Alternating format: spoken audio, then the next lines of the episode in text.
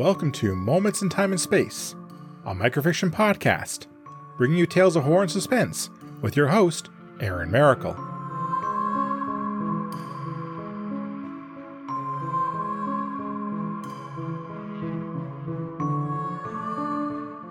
Hello, everyone. There are times that we forget that Earth is not the only civilization of explorers in the universe. Spirits aboard the sleek silver rocket were high. What had begun as a dream for many of the crew was becoming a reality. In their youth, many of them had stared at the shining point of light in the sky as they stood in the red soil of Mars.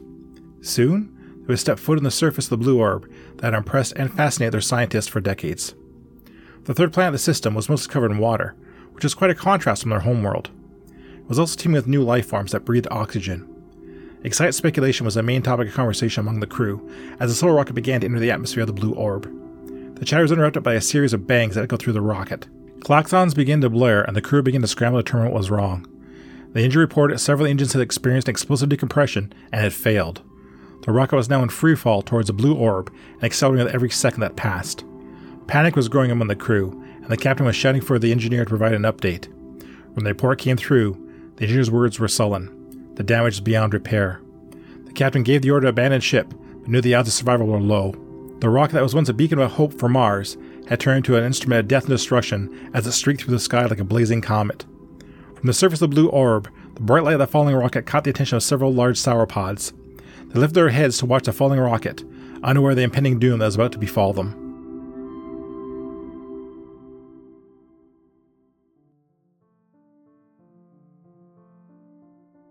Sometimes, the end of things is just a new beginning. Thank you all for listening. If you like what you heard, please subscribe to the podcast and leave a review. You can also follow me on Twitter at Moments in TAS. Feel free to recommend this podcast to others and help it grow. Please check out our Patreon page if you want to offer additional support for this podcast. The opening and closing theme is Creepy Night by Daniel Carlton. Until next time, be safe, be smart, and be well. See you soon.